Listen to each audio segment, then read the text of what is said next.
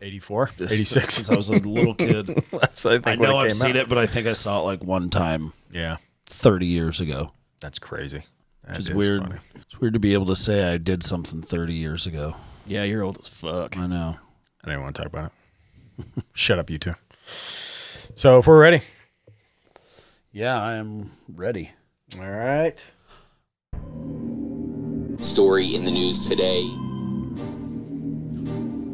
You believe in ghosts and the paranormal?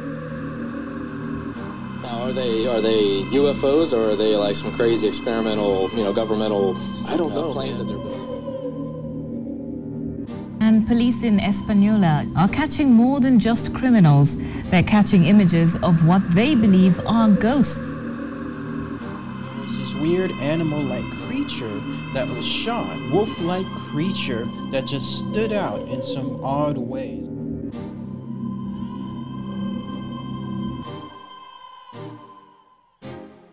And welcome to season three of Strange Uncles. I'm Shane. I'm John. I'm season three, episode one. What's going on, guys? Nothing much. Yeah.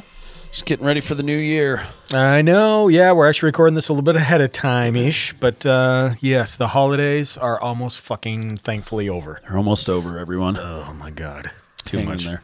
what are you guys gonna do for New Year's Eve? I think I might go home after this and sit on my couch, but Such a there's- rock star, dude.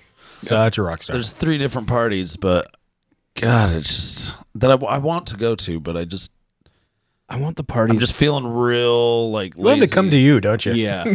I just honestly, my thing is I don't want to deal with an Uber when I'm ready to leave, nope. Yep. and I don't want to pay those Exactly. jacked up prices. And I know at midnight it's going to be Oh, ridiculous. dude, I can't even shit. Not even at midnight. It'll probably start Oh, at yeah. ten ish. oh yeah, for You sure. know. So Anything I to just get kind of want to buck. avoid that. I want to hang out with everybody, but also I've got a couch and beers at home. So There is that I great. do have a lot of year. TV to catch up on.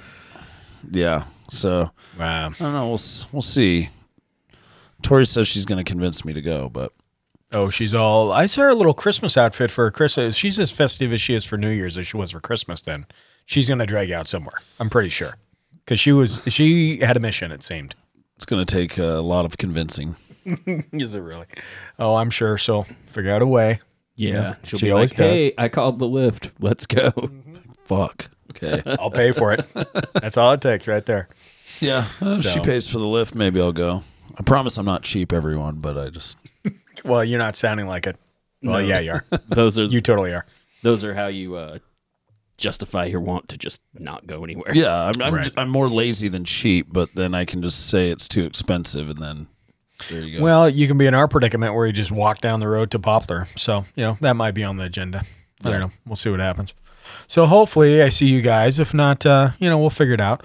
Um, spent the Christmas in Vegas, which was weird because it was like really dead, you know? was it? Yeah, well, granted, we were up four thirty in the morning. Maybe that's why it was dead. But we're on the strip trying to get food, and there was like no cars, no people, no. It was just weird. Well, it's 4:30 in the morning. Yeah, but it's Vegas, so there's that. I mean, it still kind of mellows out though. Yeah, it's got to eventually. 4:30 in the morning. I mean, people can only drink for so long. True, and we did try, So- but we did good. It was all right. We didn't make every night like that, but it was uh, it was fun. You know, we spent a little time there and came back, and you know, so here Did you are. end up making a pit stop at Little A'Le'Inn? Did not. Uh, we discussed it. So, Connie, if you're listening, yes, we do want to get out there here shortly. Um, I think in the roads spring. weren't the greatest, to be Yeah. honest with you. So, Yeah, I think in the spring we should go down there. make a visit out there. Yeah, Should. definitely. We'll do that. Um, speaking of TV, by the way, uh, I am not done with it yet, and I believe you guys are. But uh, I was due. I was going to pull a quick plug for uh, Hellier season two Yeah, because damn, I really, I really liked it a lot. It's a very good show. If you haven't watched it, check it out. Yeah, no, I'm impressed with it completely. Uh, better than one. I mean, not I wouldn't say better than one. It's about the same premise, but it's you can tell the production value is in it a little bit more. Yeah, Um, man, some of the Yeah. things that happen in there are just so weird. the The, synchronicities I don't get. the balloons, and then Yeah. Oh, the one in the woods when he found the yeah, happy and then, birthday. and then the other one. Like I'm like, what in the hell? I know. Why is this all coming together? Yeah. It's pretty cool. So anybody out there who does not know, um, Dana and Greg Newkirk are uh, two paranormal investigators. They've been doing it for a while, actually, about a decade, I think. At They've least. got a um, traveling paranormal museum that they they host. And then uh, three years ago, four years ago, they did season one of Hellier. It's like a six parter um, where they followed up on this crazy shit happening in Kentucky. Yeah, they Man. um, actually refer to season one as a necessary prologue to season two. Um, Nice way to put it. like, Yeah. because season one is a little bit slow. They don't find anything. There's only like four episodes too. Yeah, right? like five, I think. Four or five. Yeah, there's not much. Yeah. Um, but the they've been making the rounds on the Mm-hmm. On the press junkets for season two, and they've been calling season one like they basically started filming season two like right after they wrapped on season one. Mm-hmm. Um, because they found a Well, they kept crazy getting shit. Yeah, they kept getting clues and hints and more emails, and it just led them down the rabbit hole. Kind of crazy, but you know what we're checking out. So um, we recommend it here at Strange Uncles, and then uh, hopefully you guys like season two. Uh, we had a blast. Uh, we ended it with uh, Oregon Bob, and we're still in contact with him. So I don't know, maybe in the springtime, early summer, there's an Oregon trip in our yeah. fortune. I don't know. Let's do it. yeah, we'll figure it out. Um, very interesting individual, but uh, hopefully you guys like that, and hopefully for the season we've got all other things. Uh, we're like booked out what twenty different topics. Yeah, they we've keep got- coming down. The We've got a lot. My reading list is insane. Yeah, yeah, I know. I'm behind on the books. Anytime I'm not reading it or doing research of some kind, I feel like I'm like blowing it. Yeah, like your slagger. Yeah. Yeah, I God, I really way. should not be watching this. I need to read that book. Isn't it odd that I don't feel that way about my work, but I feel that way about my. it's like it works. Like, yeah, I forgot to do that today. Hmm. Oh, but I got to read another chapter on my Black Arts of Magic book. It's fucking insane. Priorities. Well, what are we what are we getting into today? So this is actually going to be. We're going to start out actually with a quick letter from a listener who writes in. Um, her name's Sue. Uh, she's actually friends of the podcast, and I find that it it would fit very well um, with the topic of uh, what we're going to dive into, which is Ed and Lorraine Warren. Ooh, Spooky. I know I even said it spooky. I tried the best I could, but uh, And Lorraine Warren. say it again. Mufasa. Um, I just find their story fascinating, and um, I find a lot of things about them fascinating. And you know, we're going to go back and forth on this because I, I think with their history, maybe everything wasn't as fascinating as it should have been. I guess is a word for it. You know, they certainly spun it that way. they did, and so did other people. But then there were other people that kind of debunked them a little bit. Um, you know, for what they're what they intended. So anyway, we're going to get into that. This is going to be actually a part one or part two, um, but we wanted to start with a letter uh, from this listener Sue because I I feel it fits well within the um, the creepy, I suppose. Yeah. You know, we can go from there. So anyway. Uh, this true story began rather simply, and again, this is Sue writing this. Uh, Lori and I worked together in the same business unit of a certain civil service branch, and we got along famously, considering that she's a sweet tree hugging vegan from sunny California, and I'm barely civilized meat eater from the wilds of the Rocky Mountains. All joking aside, we are friends, although I haven't seen her for several years and can only hope that in eventuality of this story's end, she is now in happier circumstances. I honestly wish her all the best. Uh, she's gotten an immensely kind heart, uh, even cooking the turkey for Thanksgiving banquet in our department, utterly selfless when you consider what the sight or raw flesh and blood normally does to people like Lori, um, which we'll find out here later. But her desire to do a good deed prevailed, and the turkey was beautifully prepared. Now to the story. Lori's other half, Ron, and their son, uh, T, had left the sunnier climes of California in favor of Utah for the same economic reasons many do better jobs, less crime, and more family orientated.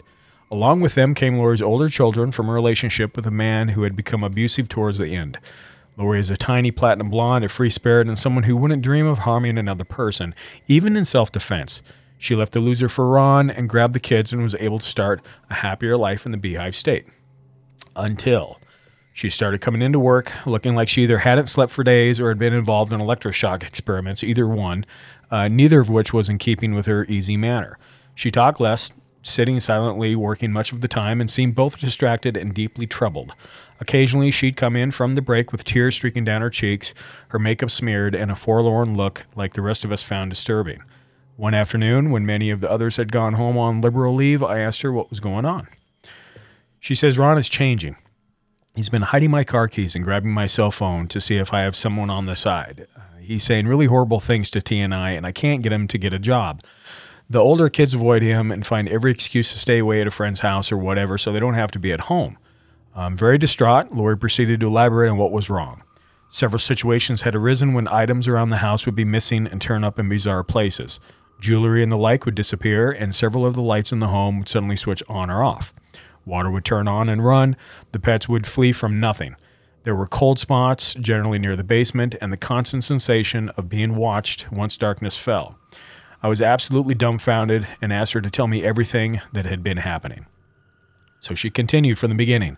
Ron and Lori had sold a home in 2006 in California for over a quarter of a million dollars. This was just before the economic disaster that befell many banks and businesses.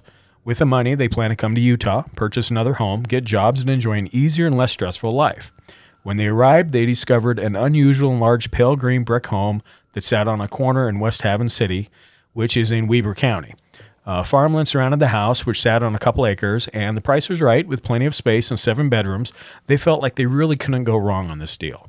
There was a garage, and the house was laid out in split level design, so it had four levels. Each level was staggered, so the home was only a story and a half or so.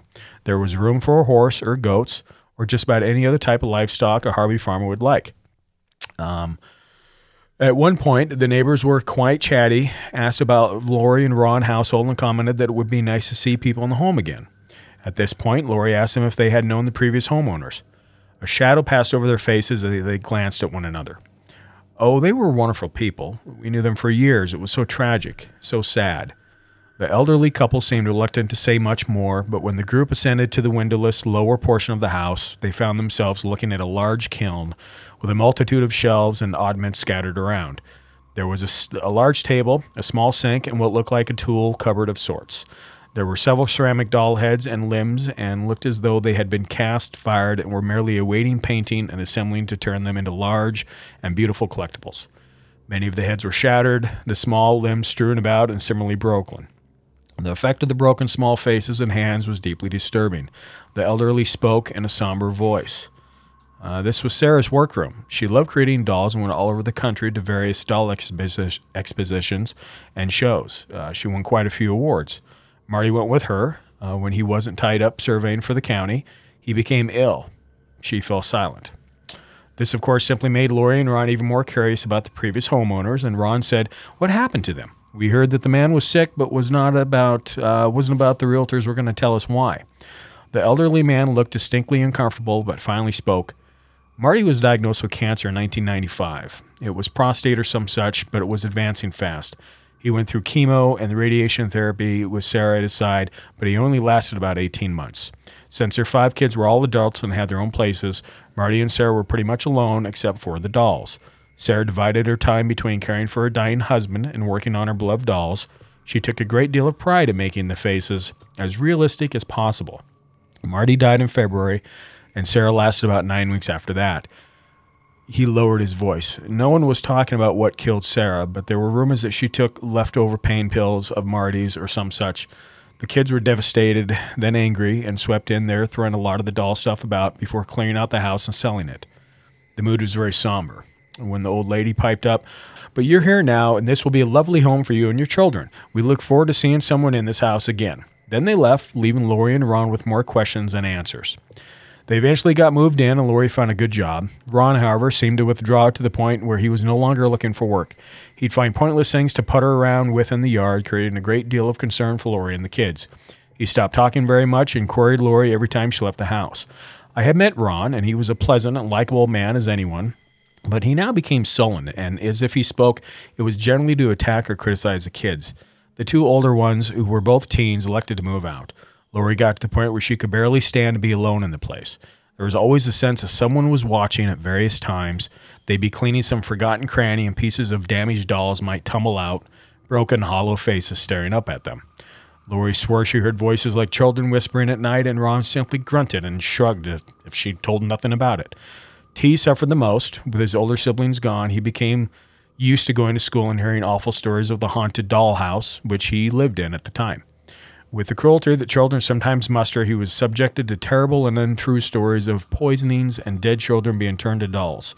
More and more often, lights would suddenly turn on, and items left on the kitchen counter would disappear, as though unseen, small hands had spirited them away. It was at that point Lori asked me to do some research on the house. So I discovered when it had been built, the full names of the owners, and that they had been distant cousins of my own father. Marty was well known and highly thought of. Sarah was considered a bit different, but very talented, and was in constant demand for workshops involved her beloved craft. She became an expert in assessing the age and value of the collectible dolls and spent a substantial quantity of time and money creating her doll shop. Dolls she created were sold for a fair amount, though she could not part with most of them. And at the time of her death, there were reportedly over 100 dolls in various stages of assembly in her home. She dealt in various trade journals and worked with other dolls shops to refurbish rare and antique dolls, being considered an expert in the field. I found the pictures of the home, legal records that were public domain, and a great deal of other information that made up the scope and the day to day activities of the household. Can I just say right here, I hate fucking dolls? Mm-hmm. Just in general. Yeah. I've never been a doll guy. No, they're creepy. This is probably why right here. Letters like this. Thanks, Sue. Uh, oddly, I could not, I could find no pictures or printed information about the dolls Sarah created. Most of them had been fired, painted, and assembled through the 1980s and 90s until the couple had passed away. Many of the neighbors of the family had one or two of her prized dolls, but could never get any pictures of them. People simply weren't talking. All they would say was that they were usually the large type of very detailed and beautiful ceramic headed dolls you'd seen up for Christmas displays and such. Tremendous attention was paid in the details of each small face. There were child dolls and mature dolls, even doll grandparents. Many of them were two feet tall or more, and some had real leather stitched bodies or ceramic feet and hands lovingly painted. All the people who had seen the collection had said the same thing that it was an amazing display and they'd never seen anything like it. Once I'd exhausted every resource to find out more about the dolls in the family, I told Lori that from my own experiences that they might be dealing with a poltergeist, but I didn't believe that they were in any danger. The real danger came in the effect the house seemed to be having on Ron. His personality change was disturbing, and it was at this point Lori felt it would be best for T and her to find a different home. She'd been with Ron for 13 years, and he had never behaved in this fashion. They were facing financial hardships for his refusal to simply work, and Lori simply couldn't take the verbal abuse and the suspicion she faced daily from him.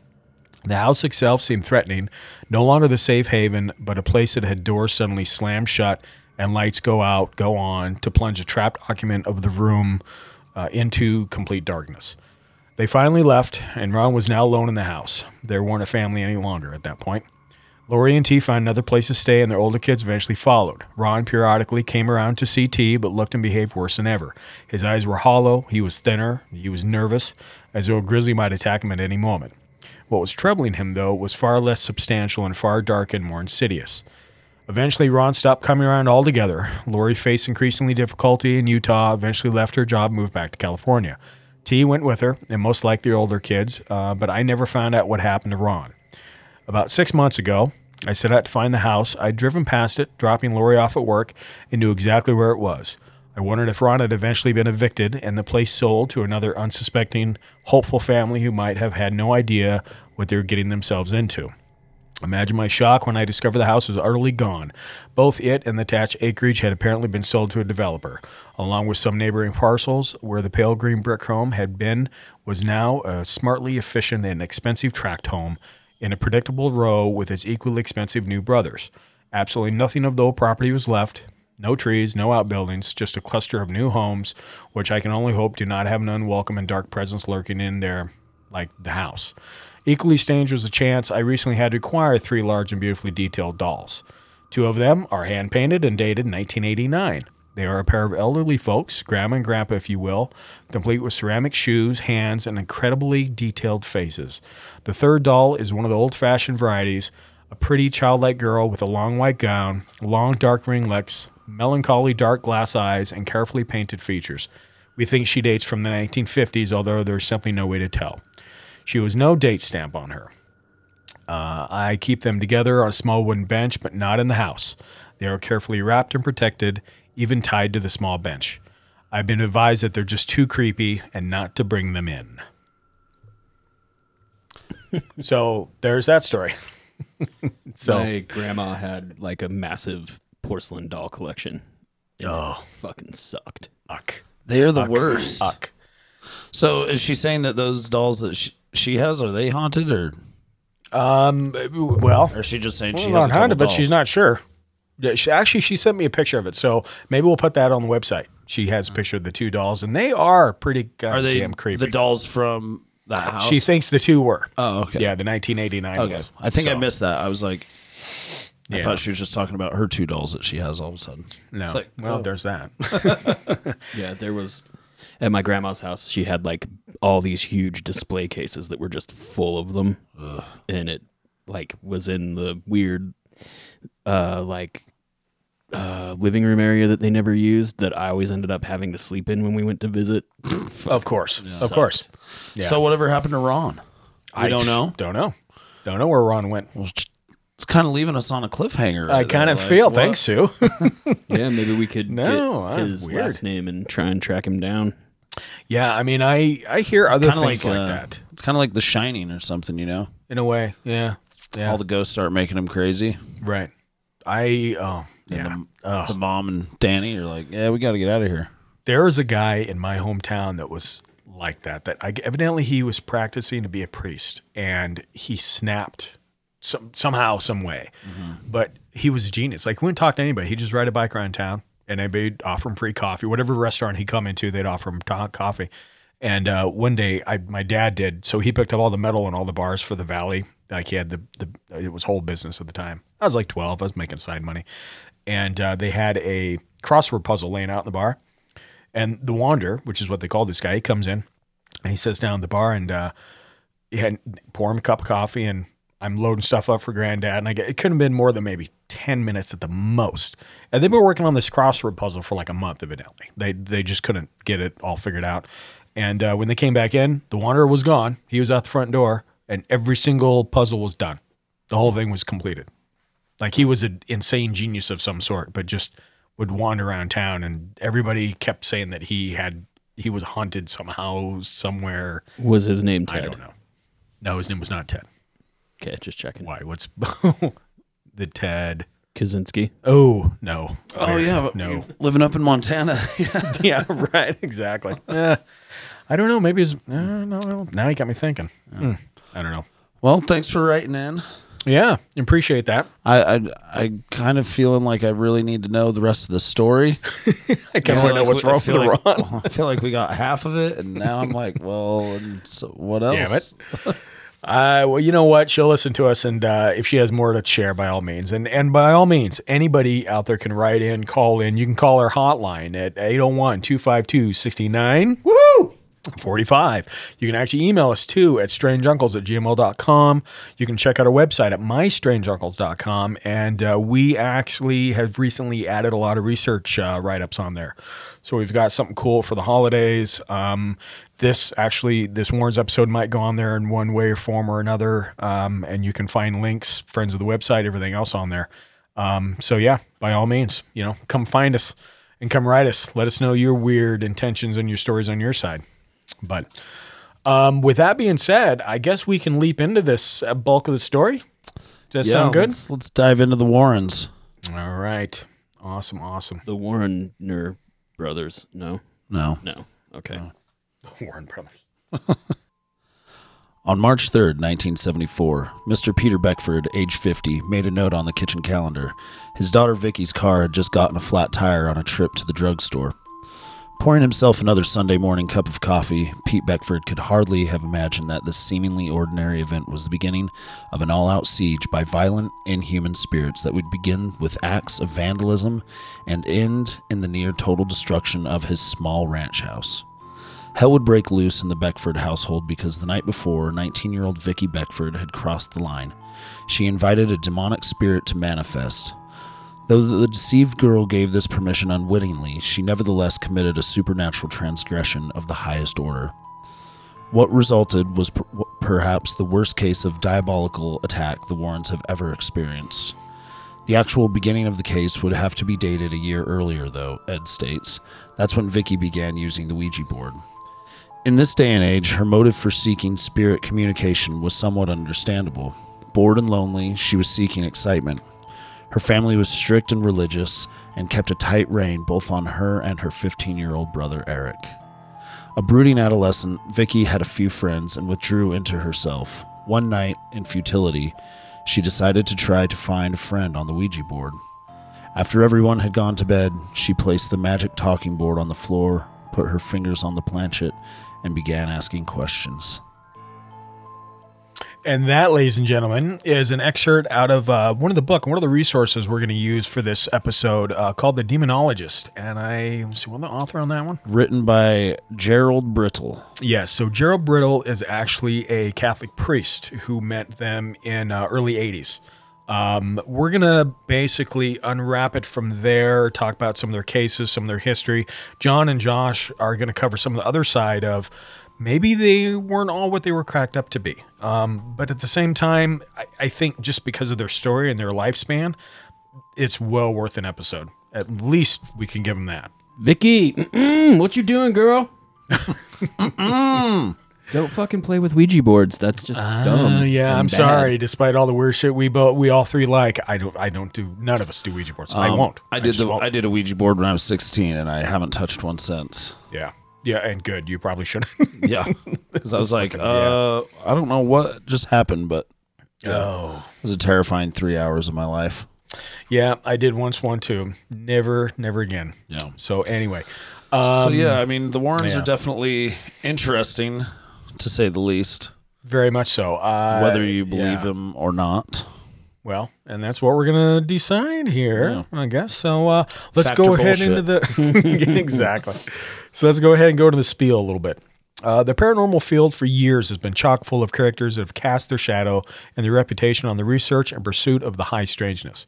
Even back in the mid 1800s, with the first group of ghost hunters founded in England, to spiritualist organizations that swept through America in the early part of the century, to well known Fortean researchers such as Charles Fort and Hans Holzer, the list of famous paranormal investigators has grown long. But perhaps no other researchers had the kind of reputation that Ed and Lorraine Warren had. In recent times, they had been discovered by a whole new group of people that may have not known them previously, but with the release of movies like The Conjuring, this has reinvented the story of Ed and Lorraine to a whole new generation. Their stories, albeit Hollywooded pretty harshly to gain audience, continues to bring in the crowds. However, just like everything else, especially the realm of the paranormal, is the truth as point blank as it seems? There are millions of people in this world that still do not believe in the paranormal, let alone stories as fantastic as what the Warrens experienced. Words such as charlatans or hoaxers are often shared in the same breath when discussing Ed and Lorraine and the cases they have documented. Fraud. yeah, well, I could add a fraud in there. but because their encounters seem so fascinating, is that a reason not to believe? Do we try and debunk them because it's easier, or accept that there are things in this world that we just cannot wrap our minds around? And some individuals, such as the Warrens, have tried their hardest during their lifetime to spread their knowledge and help the unfortunate souls and families that were trapped in these sorts of supernatural nightmares. That's the rabbit hole we're going to go jump into now.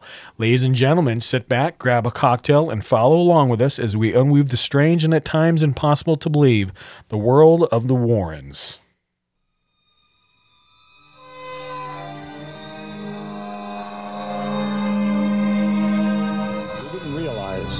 That it was diabolically infested. And on a scale of 1 to 10, I would have to say that Amityville was a 10. We're right. It all started out looking like there could have been human spirits. They would see human spirits. Even our researchers witnessed human spirits. Mm-hmm. But there was something altogether different. Besides that human element, there was something inhuman.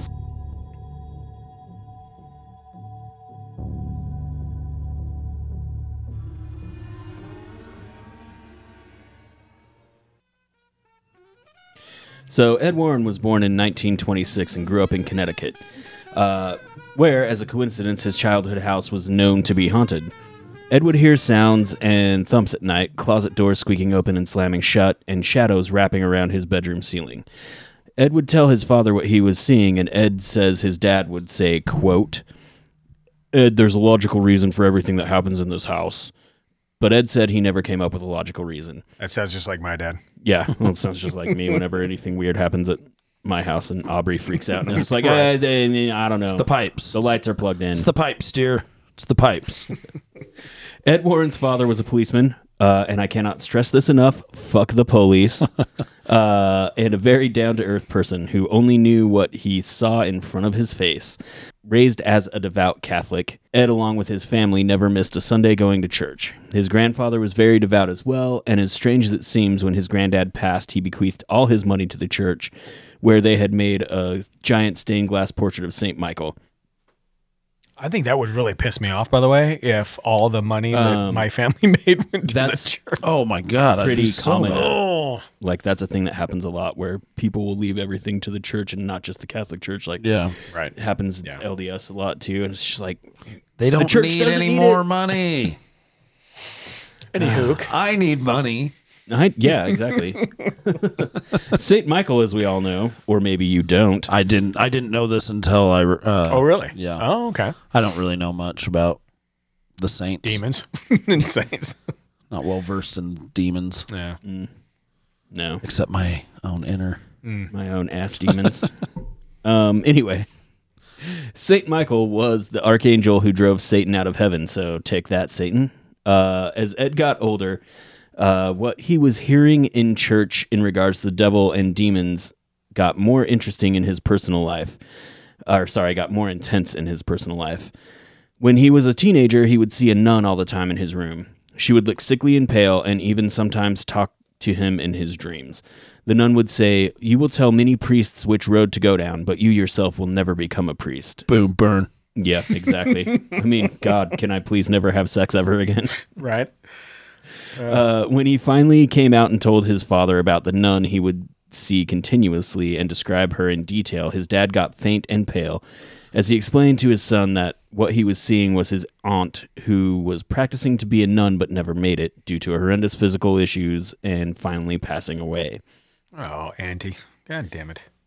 Uh, this would all make sense to, uh, or make sense as to what his aunt would say to him in his dreams, because fast forward years ahead, Ed became a demonologist, where he worked very closely with priests during encounters that he and Lorraine would experience.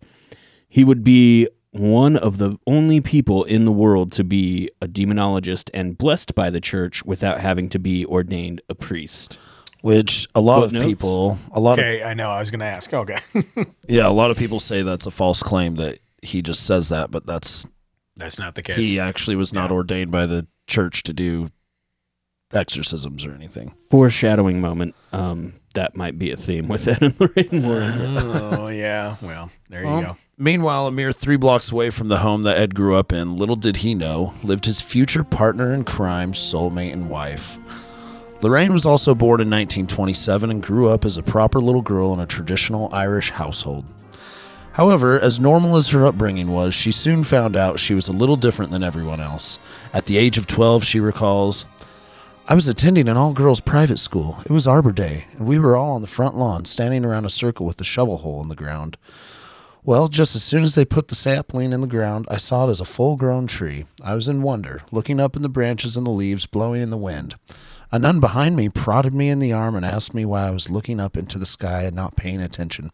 These nuns at Catholic school places just sound. No, like here you read that too. You're like, I'm pretty. you could get hit in the head with a ruler. If I'm, you fucking- I'm like 100% sure that she was not that gentle or nice. I'm sure. Um, I told her I was looking at the tree, swaying full size in the breeze. She instantly pulled me out of the group and scolded me for making things up. It was from that moment on I realized not to mention my clairvoyant capability to anyone, including my mother, if I didn't want to get shunned throughout my life. It just so happened when Ed was 16, working as an usher at the Colonial Theater in Bridgeport, Connecticut, and it was there that he met Lorraine Rita Moran. Oh, Lorraine Rita Moran. Lorraine and her mother used to come every Wednesday night, Ed remembered. I'd see Lorraine coming in and we started talking and we became friends. I was 16 at the time and she was 16. I, that go figure. perfect, yeah. One night I walked her home and asked At least her. he's not a pervert. yeah, well, that's true.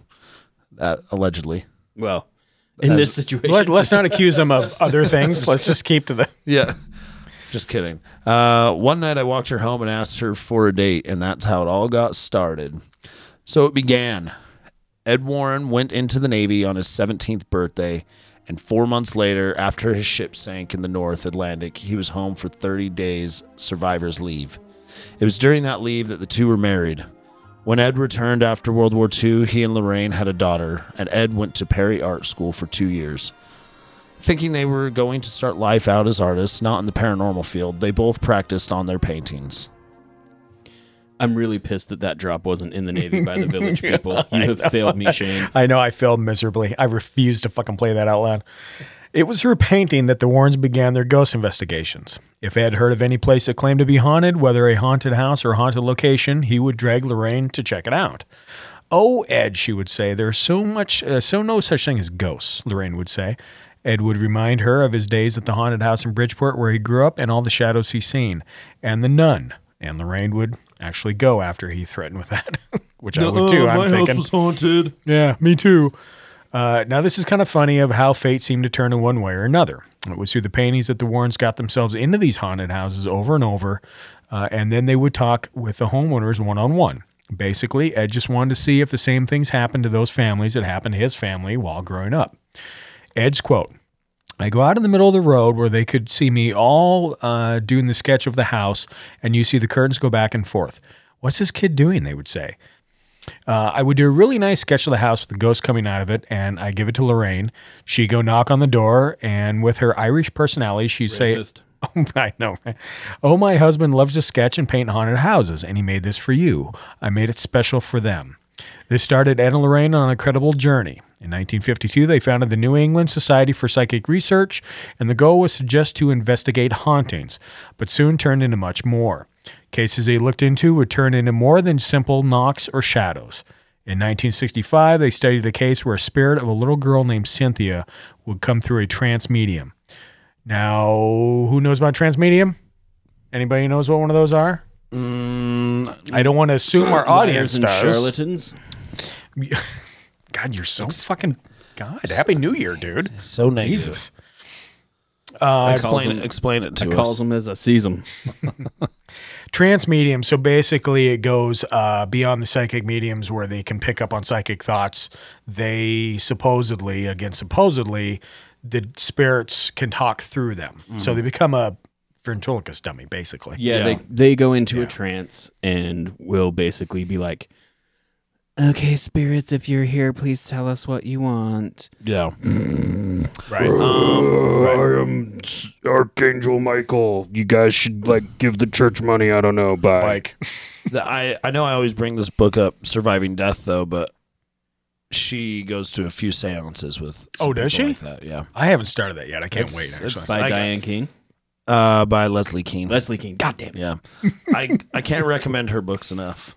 Yeah. And that book, that book really like shook me up a bit because it's like because I do trust her. I, f- I feel like she's an investigative journalist that's trustworthy. I got to push it up on my lineup now. So, Damn it. yeah, but um, she has some pretty wild stories with trance mediums and stuff like that. Well, so and and on that same subject too. Um, so I we mentioned Hans Holder Holzer in the very beginning of this whole thing, which was one of the uh, spiritualists back in 1950s, 1960s. Um, he used trance mediums a lot, and there are recordings of uh, some things that they would say of the spirits in the house, and it is just fucking downright creepy, Yeah. accurate, spot on, just weird. I don't know. It depends which way you want to look at it. I'm, I'm sure that I'm sure there's Nah, I'm sure you know. 95 percent of these people are frauds and fakes. All right, but like let's go I just keep 98. thinking of the Lo- Long Island medium. Oh Jesus, dude! Don't even. God, I'd rather watch a fucking dog show than that show. Jesus. Anyway, with that being said, enough bashing on mediums. Are we good there? Uh, there's no bashing we- on me. No, I was just saying that like a lot of them channel There's a lot of frauds archangels out there, and dude. Do some shit that is obviously not real. agreed. Totally agreed. You know, I went to a medium one time. Didn't do me like a good, Did you but a anyway. happy ending. Well, they said I was going to live by a large body of water. Uh, ta-da, Salt Lake. So there you go. I guess that was accurate. Whatever. Any hook. Um, the spirit was looking frantically for her mother, and again, the spirit was uh, named Cynthia that was going through the medium. And Ed and Lorraine thought that this was more than investigations. They had to find a way to help these earthbound spirits detach, and on the flip side of the coin, help families that had attachments or were experiencing violent hauntings to be at peace. Through their years of investigations, they formulated an idea on exactly what this phenomena was or how it interacted in our world we see. Um, there's going to be a quote here I'm going to read, and then we're going to do a clip, um, and then we'll go forth from there. So, to quote Ed Warren from the book Demonologist, uh, written by Gerald Brittle, If you look at a fan and it's standing still, you can see the propellers very easily. But if that fan starts up, you can't see anything. It's invisible. Spirits are on that different vibrational field. They're all around us right now, but you can't see them. But if you were like Lorraine, you could see them clair visually, hear them claw. Clairaudially? Clay, Clairaudially? clairaudily? not a word. Um, yeah, someone's yeah, I don't know. That's the up. weirdest word I've ever seen. But um, he says, I can't. And it wouldn't pay for me to do that because as an investigator, people would think I'm a little odd seeing ghosts flying around when they couldn't see anything. So I have to see it. I have to feel it. I have to hear it. I have to record it before I accept it. But mediums and clairvoyants are very necessary to us because they tell us immediately if something is there. I wouldn't know. I could go into a building for a month and not know if there's something really there. I could interview the people and maybe through my knowledge I could tell if something is there, but the clairvoyant is the draw. The spirits are drawn to a medium slash clairvoyant like a moth is drawn to a flame. Many times we use three or four clairvoyants in one place. We take them into a house one at a time. They don't know where they're going, what the case is about, etc. And if they all tell me the same thing, which they see a woman spirit in a certain room or a man or a child, then I know that we're on the right track. E NESPR's work is based in religion, but also uses science. People have said to the Warrens, Oh God, you go into a house and you look for devils. And Ed's response, You're damn right I look for devils, and I look for everything else too. and I have the scientists with me, and they're looking for something else. And we get together and we talk and straighten the whole thing out. Nobody can bring us into a house and fool us. You couldn't tell us that your house is haunted and get away with it because I'm the biggest skeptic going. Right. I have to I have to I have to see it, I have to hear it, and I have to feel it with the physical sense. I do think scientifically we do have scientists working with us, and I think theologically and scientifically. There are organizations of atheists, so called skeptical investigators, that say there is no proof scientifically that God exists, that spirits exist, that miracles occur. That's ridiculous. There's all kinds of proof. In the Occult Museum, we have hundreds of items. We have thousands of cases between here and the other buildings out there that prove beyond a shadow of a doubt that the supernatural exists and the preternatural exists. We have thousands of pictures of ghosts, and I'm not talking about filmy ectoplasmic type material. I'm talking about spirits that are as clear as you and I. You ask us for evidence, we'll give you that evidence. Scientists would say, You didn't prove a thing because you didn't take that ghost and put it in a bottle so we can open him up and examine him. That's stupid. They're saying that scientifically that you have to prove that God exists, that ghosts exist. There's no such thing. You can't get scientific in a supernatural world. But but but you can and you can you can try like i mean they were trying with bringing in the equipment and everything True. that they did to True, they were. and, and prove it and you can get scientific i mean that is it's of course anyone who doesn't believe in this shit who's grounded in like the scientific method and stuff is going to say okay you can fake a fucking photo like throw that ghost trap on the ground and fucking catch me a goddamn ghost and then maybe I'll believe you. Mhm. Right. know? And I think that's fair. Well, with that being okay, so and that's that's a good topic. Actually, that's a good discussion platform. Um, we're gonna play one clip, and then we're gonna kind of uh, beat her back and forth and wrap up this first part. Um, you've got a good point, but I'm gonna. I got some things to rebuttal Wait, that are you point. going to argue with me? I'm, I'm not arguing. I'm not. I'm a lover, not a fighter, dude. as gay as that sounds. Well, you know, I mean, if the leather daddy gear fits it, I don't know. anyway, um, so this clip we want to play. Uh, this is actually a uh, theory exclamation, I guess, if you will, about uh, Ed Warren's idea on ghosts and kind of how they work. down in Monroe. And firemen were called out, police officers were called out. They went out there, and one of the young firemen and a cop were in a truck together, and they were looking for a place to put up the horses when the cop yelled, Stop the truck, stop the truck. He looked up, and there was a woman all in white, and they hit her, and she went over the hood and came back down over. Now, there's a convent right there, and he thought he must have hit a nun. He said to himself, My God, I'm going straight to hell. She came out, you know, and to see Yeah. what was going on. They jump out of the truck, the cop and the fireman, they look around the sides, nothing. Uh, there was a lady who was right in back of them in a car, and she's yelling, what's the matter with you? Couldn't you see that woman? Couldn't you see her? And the cop says, there is no woman. She looks under the truck, she jumps back in her car, and she takes off. That was a solidification which occurred because the atmosphere was full of electromagnetic energy and electricity. All right, so that's his theory on uh, how ghosts form. One of the reasons how ghosts form. Sure. I guess. I don't know. So here's a question with that being said. And uh, again, we're going to wrap up part one here. We're going to go part two, which ma- really is the cases. But my, so obviously, I'm not going to sit here and say that I believe every single thing that these two people did because, I, I again, we're all, every one of us in this room do not believe in God. You can't believe in Satan if you don't believe in God, right? Yeah. So there's that. But can you detach it enough to go, okay, you don't attach religion into it, but there is a good and evil? Is that a way to look at it?